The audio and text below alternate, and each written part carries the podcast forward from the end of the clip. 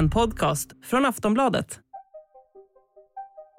Det har blivit stor förödelse efter att kraftverksdammen i Nova Kachovka brast i södra Ukraina. A new phase in Russia's war on Ukraine. A dam under Moscow's control burst. A major dam has left up to 80 towns at risk from deep and fast moving floodwaters. The attack has already forced 16,000 people from their homes.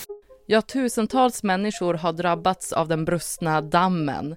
Hus, vägar och jordbruksmarker är förstörda och nu saknas även dricksvatten. Följderna väntas bli katastrofala efter att dammen sprängdes under tisdagsmorgonen och det kan ta upp till tio år innan skadorna är åtgärdade.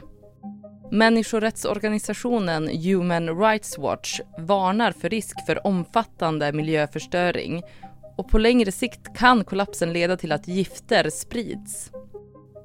Enligt Ukrainas president Zelensky har Ryssland detonerat en massförstörande bomb mot miljön. Росія підірвала бомбу масового екологічного ураження, і це справжній екоцид. Samtidigt som Ryssland skyller på Ukraina för det som har hänt. Vad får dammkollapsen för konsekvenser? Vem ligger bakom sprängningen? Och hur påverkar det här kriget i Ukraina? Det ska vi prata om i dagens Aftonbladet Daily. Jag heter Ellen Lundström. Dagens gäst är Wolfgang Hansson, Aftonbladets utrikespolitiska kommentator. Hur reagerade han när han först hörde om den här sprängningen? Jag blev nog lite chockad eh, eftersom det här är ju någonting man har pratat om ända sedan kriget började att Ukraina har sagt att ryssarna har kanske planer på att spränga den här dammen men ingenting har hänt och andra experter har sagt att nej men eh, det, det kommer inte hända därför att det här skulle båda sidor förlora på och därför så, så kommer ingen att göra det. Så då blev det ju lite av en chock ändå när det till slut ändå hände. Ja, för Ukraina skyller ju på Ryssland och Ryssland skyller ju på Ukraina. Vad tror du? Eh, jag, jag tänker så här att då får man ju titta på vem det är som har mest att tjäna på eh, att den här dammen eh, har sprängts eller kollapsat vad det är eh, nu som har hänt. Och då känns det ju ändå som att eh, Ukraina har mer att förlora på det här än vad, än vad Ryssland har. Eh, ryssarna har i och för sig nackdelen då att eh, vattenförsörjningen till Krim försvinner och en del av de här eh, posteringarna som man har eh, grävt ut nu eh, Ehm, för att för, förbereda sig för den, eh, den, ukrainska offensiven. De har ju förmodligen också översvämmats och trupper av, kommer att få flytta på sig eh, längre söderut. Eh, men på det stora hela så drabbas Ukraina mycket värre. För det här är ju en damm som eh, har betytt väldigt mycket för när det gäller eh, bevattningen av jordbruksområden Eh, i den här delen av Ukraina. Det har varit eh, en kraftstation som har alstrat elektricitet även om den nu inte har funkat eh, det senaste året eftersom ryssarna har kontrollerat dammen ända sedan början på kriget. Ehm, och det är också i, de ukrainska områdena som det bor fler civila som fortfarande är kvar och som då måste evakueras. Och det här mitt i en situation när Ukraina egentligen skulle vilja koncentrera sig på den här offensiven som eh, vi nu har väntat på väldigt länge men som inte har kommit igång eller som eventuellt har kommit igång de senaste dagarna. Eh, lite oklart. Eh, och för Ukraina så, så är det här ett, ett större slag än, än vad det är för de ryska invasionstrupperna. För vi ska ju komma ihåg att alla områden som drabbas här, det är ju Ukrains territorium. Det är ju ingenting av det här som är ryskt territorium. Det blev ett eh, BRICS-inkallat möte i FNs säkerhetsråd under natten till onsdag. Kan du berätta om vad som eh, sades där? Ja, där var det ju mer att båda sidorna, eh, Ukraina och Ryssland, skyllde på varandra. Eh, alla länder yttrade sig då och en del anklagade ju Ryssland direkt medan andra var mer försiktiga och sa att det här var en fruktansvärd händelse och det visar liksom faran med att starta ett krig, vad som kan hända. För att det här hade ju inte hänt ifall inte Ryssland hade invaderat Ukraina. Så mycket kan man ju i alla fall fastställa. Eh, men så vitt jag har förstått så kom det inga konkreta eh, beslut ur det här mötet utan det var mer ett sätt för båda sidor att eh, eh befästa sina positioner och tala om att anklaga den andra eh, och försöka vinna eh, sympatier. Och om vi fokuserar på det här området, evakueringarna har ju dragit igång. Vad har det här för konsekvenser för de som är på plats nu? Ja, det har ju väldigt stora konsekvenser eftersom vattnet har ju stigit väldigt snabbt, eh, särskilt i vissa av de områden som ligger närmast. Eh, och det har ju tvingat folk att fly hals över huvud. Eh, vi vet ännu inte, förmodligen kommer vi få veta det de närmsta dagarna, att det kan ju vara så att eh, det finns ganska många människor som kan ha eh, blivit överraskade av det här och drunknat i, i sina hem. Ehm, men annars så får ju, är ju folk tvungna att evakuera.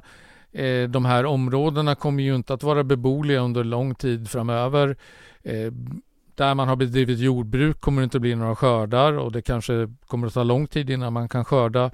Eh, det talas mycket om en ekologisk katastrof där eh, växt och djurliv tar, kommer att ta decennier för dem att återhämta sig. Det talas också om, om eh, olja som har funnits eh, lagrad här i dammen som eh, har rin, rinner ut nu tillsammans med vattnet och allt det här kommer ju till slut att rinna ut i Svarta havet och förorena det i sådana fall. Så att det är ju väldigt stora och svåra konsekvenser eh, för de flera hundratusen människor som bor i den här regionen. Och Zelenskyj har ju också gått ut med att det är vattenbrist, alltså för drickesvatten för de som bor där. Vilken hjälp får folk på plats nu? Ja, alltså det, den ukrainska eh, hjälp Staten försöker ju hjälpa så gott man går och så gott det går och även frivilligorganisationer med att eh, forsla tankar med vatten eh, och andra förnödenheter. Eh, men det är klart att när dricksvattnet försvinner så är det en väldigt eh, en kraftig försämring. Och man ska komma ihåg att de här, det här området som ju då ryssarna först ockuperade i krigets inledningsskede och som sen Ukraina tog tillbaka. Där har ju då väldigt många människor, väldigt många ukrainare återvänt de senaste månaderna efter att ha, har flytt en gång. Och nu måste de kanske fly igen, många av dem.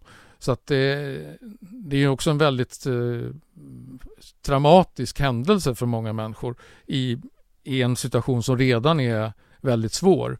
Och för Ukraina innebär det ju att man måste nu lägga massa resurser och kraft på att rädda människor och försöka ordna eh, försörjning och, och eh, bostäder och sånt till de här människorna som tvingas fly när man egentligen då kanske vill koncentrera sig på den här motoffensiven. Vi ska prata mer om hur den sprängda dammen i Cherson-regionen påverkar kriget i Ukraina när vi är tillbaka efter den här korta pausen.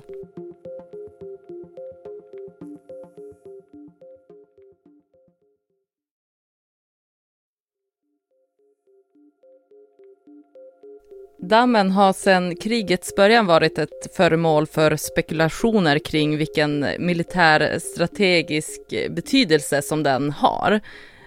Du var inne på det tidigare. Vem tjänar mest på att den här dammen har sprängts? Ja, som jag ser det så i, i det läge som råder nu så tjänar ryssarna mer på det än vad Ukraina gör.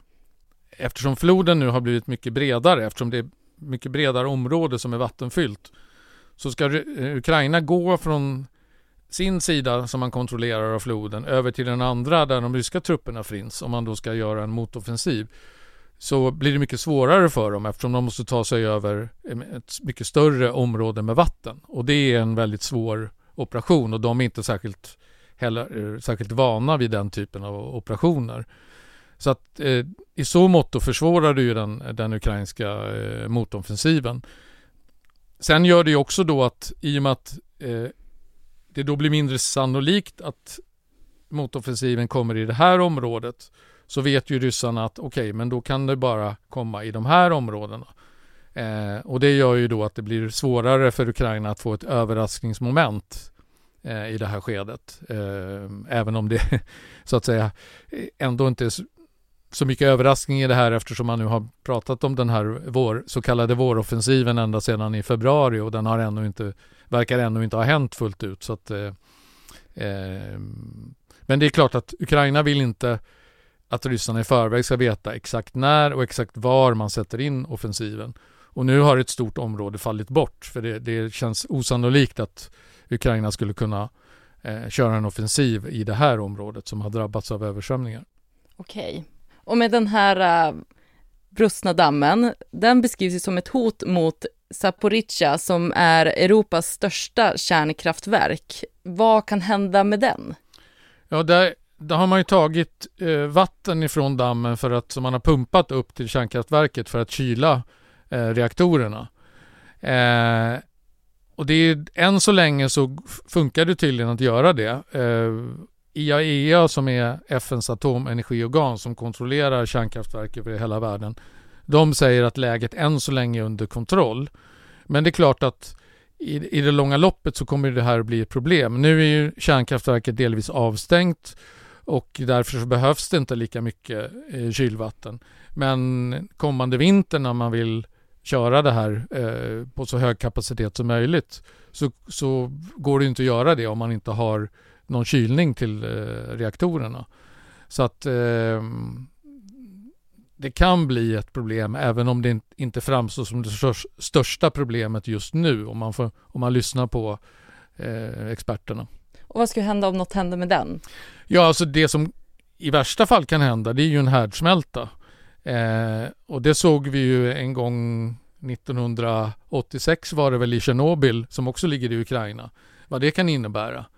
Eh, och det kan ju inte bara drabba Ukraina utan även Ryssland och stora delar av Europa om det här om radioaktivitet läcker ut i större mängder och förs med vindarna eh, över till Västeuropa och upp till Skandinavien och så vidare. Vilket är ju inte alls är osannolikt om det, om det skulle hända en sån olycka.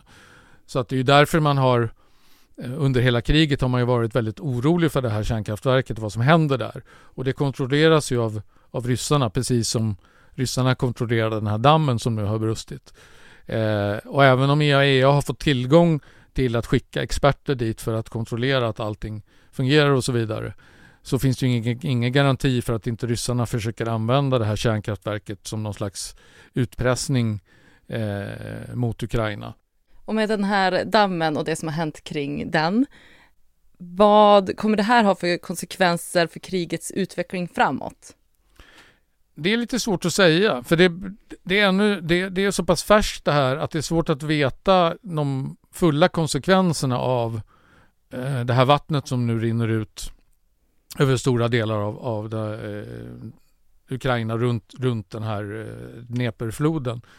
Eh, men det kommer ju försvåra även för ryssarna att gå på motattack så att säga. Att det, är, det är lika svårt som det är för Ukraina att ta sig över floden för att försöka återta de södra delarna av Ukraina. Lika svårt är det för ryssarna att ta sig över floden för att försöka på nytt med en offensiv eh, emot eh, Charkiv, Kramatorsk, Kiev.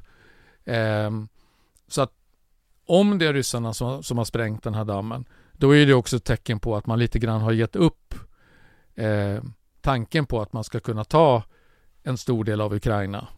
Eh, utan man, då har man på något sätt dragit slutsatsen att det kommer inte gå. Det är bättre att vi försöker eh, försvara det lilla av Ukraina som vi ännu kontrollerar och hindra dem från att återta det. Så tolkar jag det. Och går det att säga att det liksom har några konsekvenser för världen i övrigt, den här eh, dammen som har kollapsat? Det kan ha konsekvenser i, i beroende på hur, stor, hur stora jordbruksmarker som nu har, är satta ur spel. Eftersom Ukraina eh, kallas ju lite grann världens kornbod och det har ju väldigt viktigt, det har varit väldigt viktigt att Ukraina kunnat fortsätta exportera spannmål även under kriget och det har ju ryssarna gått med på att låta Ukraina eh, skeppa spannmålen sjövägen över Svarta havet. Eh, och det har ju gjort att priserna på spannmål ändå har hållits på en, eh, en rimlig nivå. För annars skulle det här ha drabbat många fattiga länder i, i Afrika. Eh, och det är därför som Putin har gått med på det här eftersom det är länder som han har bra, som Ryssland har bra förbindelse med. Så att det, det är ju ett sätt som, som världen kan drabbas på att det blir spannmålsbrist ifall eh, det nu är stora delar eh, stora jordbruksmarker som inte går att använda. En annan effekt kan ju vara om de här föroreningarna som kommer att rinna ut i Svarta havet, hur det påverkar vattnet där och, och fisket och, och, annat och turism och så vidare. Eh, det kan ju också ha en påverkan och det är en påverkan som vi är förmodligen är på, på, på lång sikt så att säga. Det kan ta väldigt lång tid att sanera och eh, ta hand om det som kan bli en ekologisk katastrof då. Sist här Wolfgang Hansson, Aftonbladets utrikespolitiska kommentator. Och vi spelade in det här på eftermiddagen onsdag den 7 juni. Jag heter Ellen Lundström och du har lyssnat på Aftonbladet Daily.